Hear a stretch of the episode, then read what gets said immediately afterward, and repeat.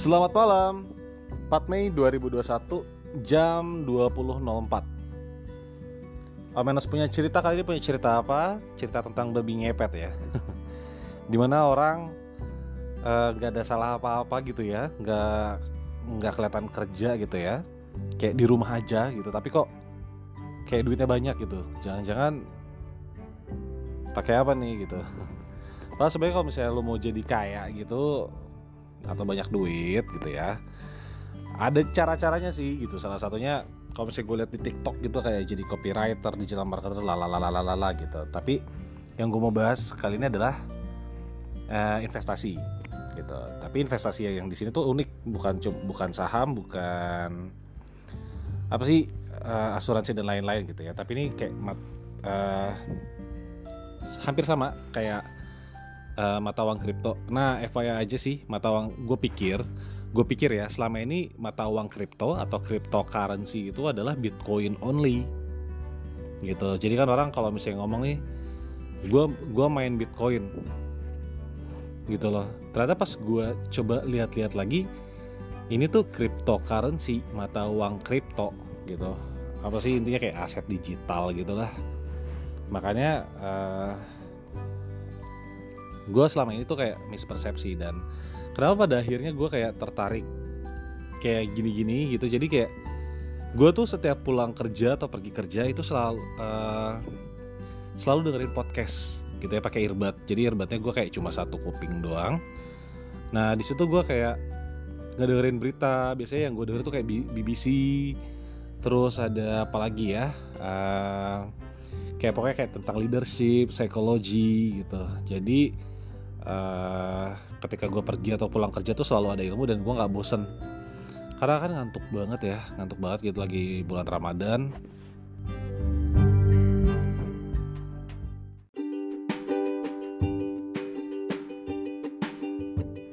Jadi gue mencari cara gimana caranya supaya gue gak ngantuk. Oke, skip. Jadi balik lagi ke sini.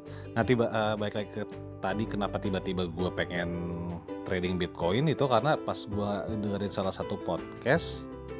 Oh, Indodax Academy gitu. Jadi entah kenapa gue ngedengerin si Indodax itu.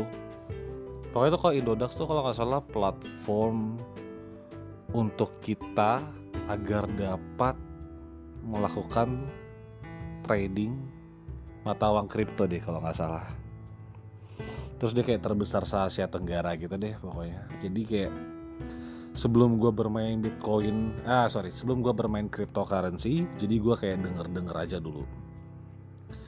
Nah setelah itu sampai mana tadi? Oh ya,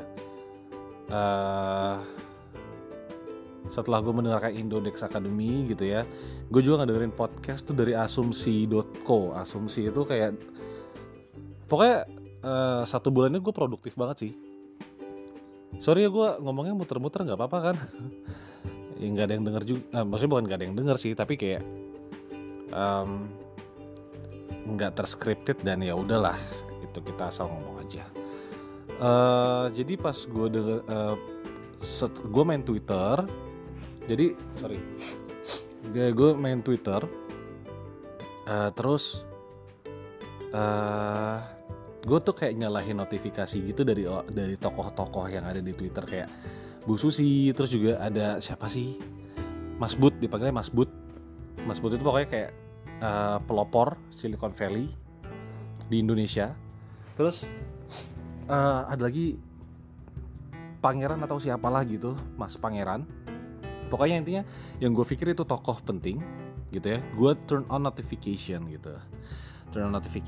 Pokoknya dari situ tiba-tiba dari Mas Pangeran kalau gak salah tuh, dia tuh kayak dari Asumsi gitu loh, asumsi.co. Pokoknya random gue dengerin podcast. Kayak akhirnya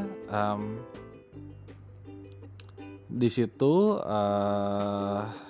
dapatlah si asumsi.co juga. Setiap dia ada tweet atau segala macam pasti gue turn on notification, dan ada salah satu tweet dia mengenai NFT gitu loh, kayak non-fungible apa tadi T-nya, token ya, tunggu gue lupa ya, non-fungible token gitulah ya. Intinya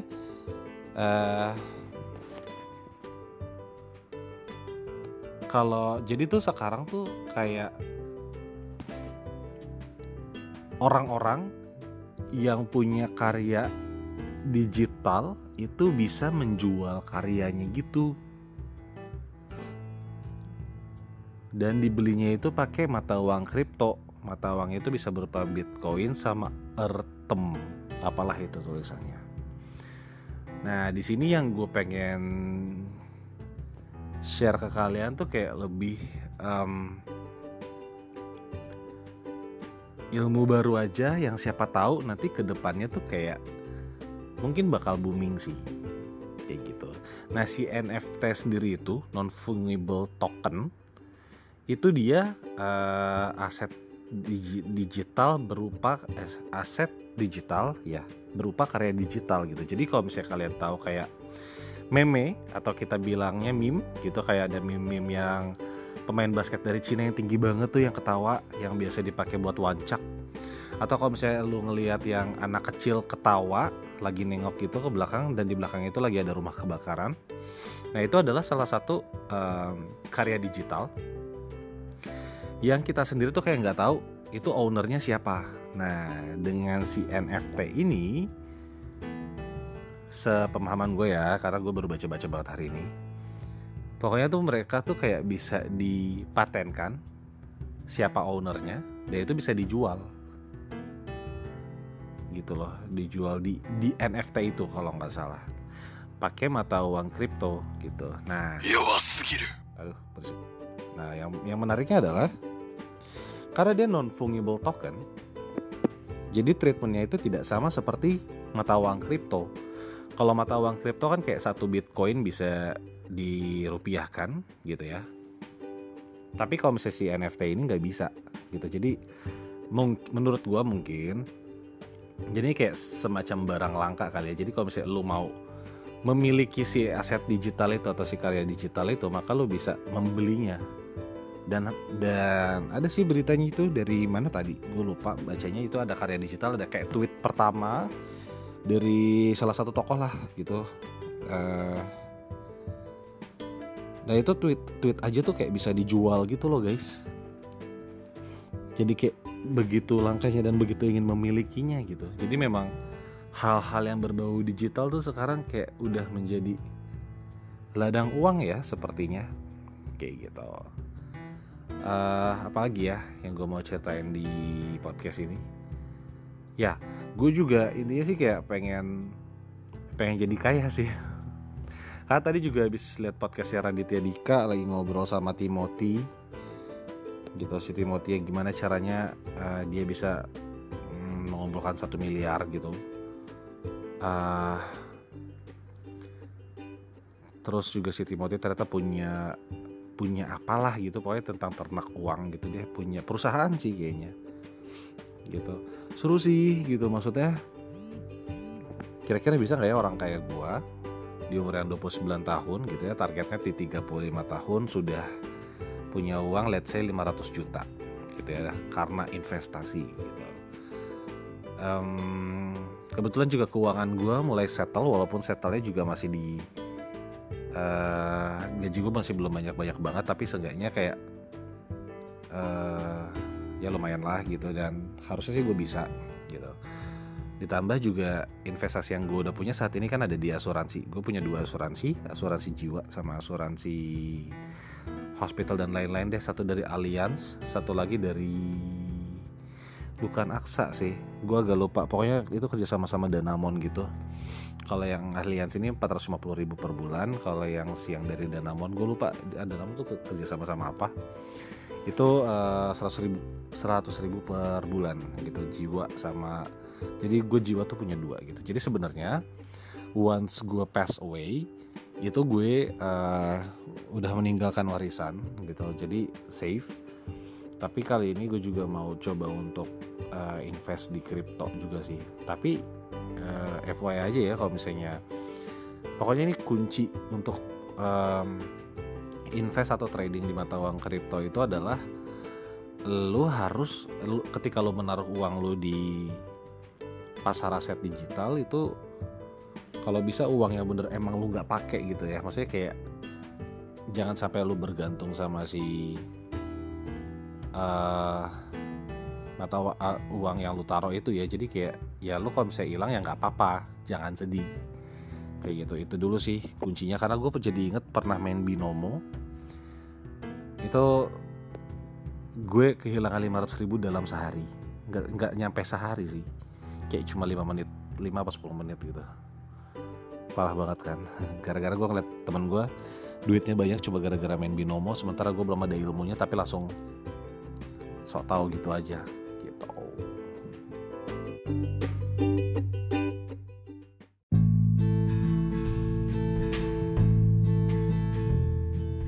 Oke, gue juga mau cerita sedikit sih. Jadi kayak di mana ya, di Twitter kalau nggak salah. Gue berterima kasih sama Twitter ya. Ternyata Twitter itu nggak cuma menyediakan video bokep, tapi dia juga menyediakan informasi-informasi yang sangat berharga gitu.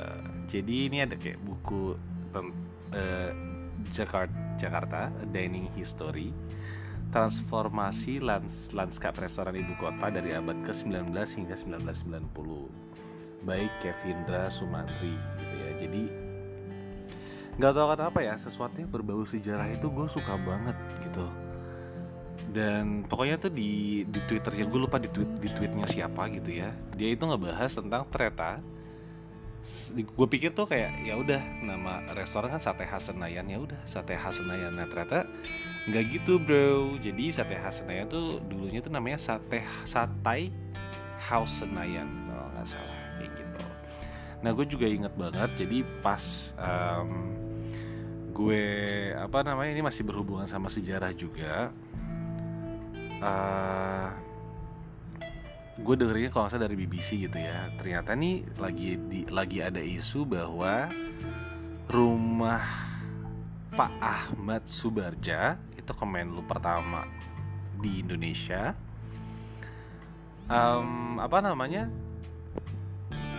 mau dijual gitu. Pokoknya kayak diminta anggota keluarganya kalau nggak salah ya, yang gue denger, sorry kalau misalnya gue ada salah-salah, karena ya biaya perawatannya mahal kayak gitu. Dan yang tinggal di situ tuh udah bukan orang-orang muda, anak-anak muda lagi kayak gitu. Nah terus kenapa si anggota keluarga gitu kayak nggak tahu cucu nggak tahu cicitnya atau bener-bener memang masih keluarganya gitu ya, karena kan beliau lahir tuh di tahun 19 bentar, nggak boleh salah Pak Ahmad Subarjo mohon maaf pak, lahir 1896 dan meninggal di tahun 1978. Berarti harusnya cucu sama cicitnya mungkin ya yang ngajuin, lupa juga. Karena jadi tuh Pak Mas Subarjo itu kayak rumahnya itu rumah di mana, mohon maaf sekali lagi kalau salah ya. Jadi kayak proklamasi itu diapain, pokoknya kayak didiplomasikan untuk agar merdeka lah kayak gitu, didiplomasiinnya kalau nggak salah di rumah itu. Dia ada rapatnya gitu segala macam. Yang itu sekarang rumahnya itu kayak tidak terawat gitu. Dan dari berita yang gue dengar kalau nggak salah tuh intinya kayak minta dijual gitu sih. Tapi kan pertanyaannya di Jakarta tuh APBD-nya ya kalau nggak salah, APBD-nya itu nggak ada anggaran buat ngebelinya kayak gitu deh pokoknya. Dan sayang banget aja kalau misalnya mau dijual tapi ke tangan yang kurang tepat gitu, karena disarankan dari berita yang gue denger itu dijual boleh tapi yang beli pun harusnya tuh kayak yang memang peduli sama sejarah gitu loh gitu. Jadi jangan sampai si tempat tinggal itu dijual tapi dijadikan tempat tinggal, tapi lebih ke kayak dijadikan cagar budaya atau museum gitu. Terus kayak tadi pagi apa kemarin gitu ya, gue kayak langsung cari di YouTube sih itu tentang rumahnya Pak bener nggak sih rumahnya Pak Ahmad Subarjo apa rumahnya yang untuk itu deh, yang waktu kemerdekaan itu memang sebesar itu dan banyak keramik unik juga gitu.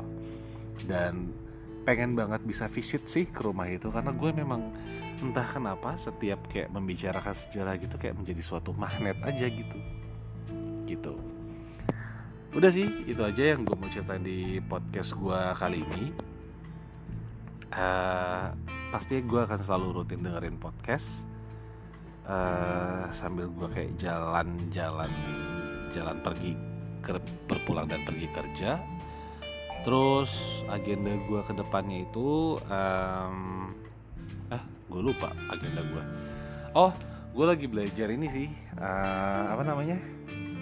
Python gitu. Gue bener-bener pengen banget bisa kerja di dunia digital sih gitu, pengen banget bisa coding karena memang saat ini yang dibutuhkan itu. Dan menurut gue pekerjaannya itu tuh bener-bener beda aja sih gitu. Jadi maksudnya beda di sini adalah kita kayak nggak perlu mikirin barang, yang kita perlu pikirin itu cuma laptop sama kemampuan analisa kita doang gitu. Jadi kayak nggak perlu jualan sistem gitu, nggak perlu pokoknya kayak interaksinya semua, konflik-konfliknya ya sama sistem, bukan sama manusia gitu. Karena kalau sama manusia itu ribet, banyak birokrasi dan banyak topengnya. Udah gitu aja. Sama mau curhat, nggak usah curhat, dah bye bye.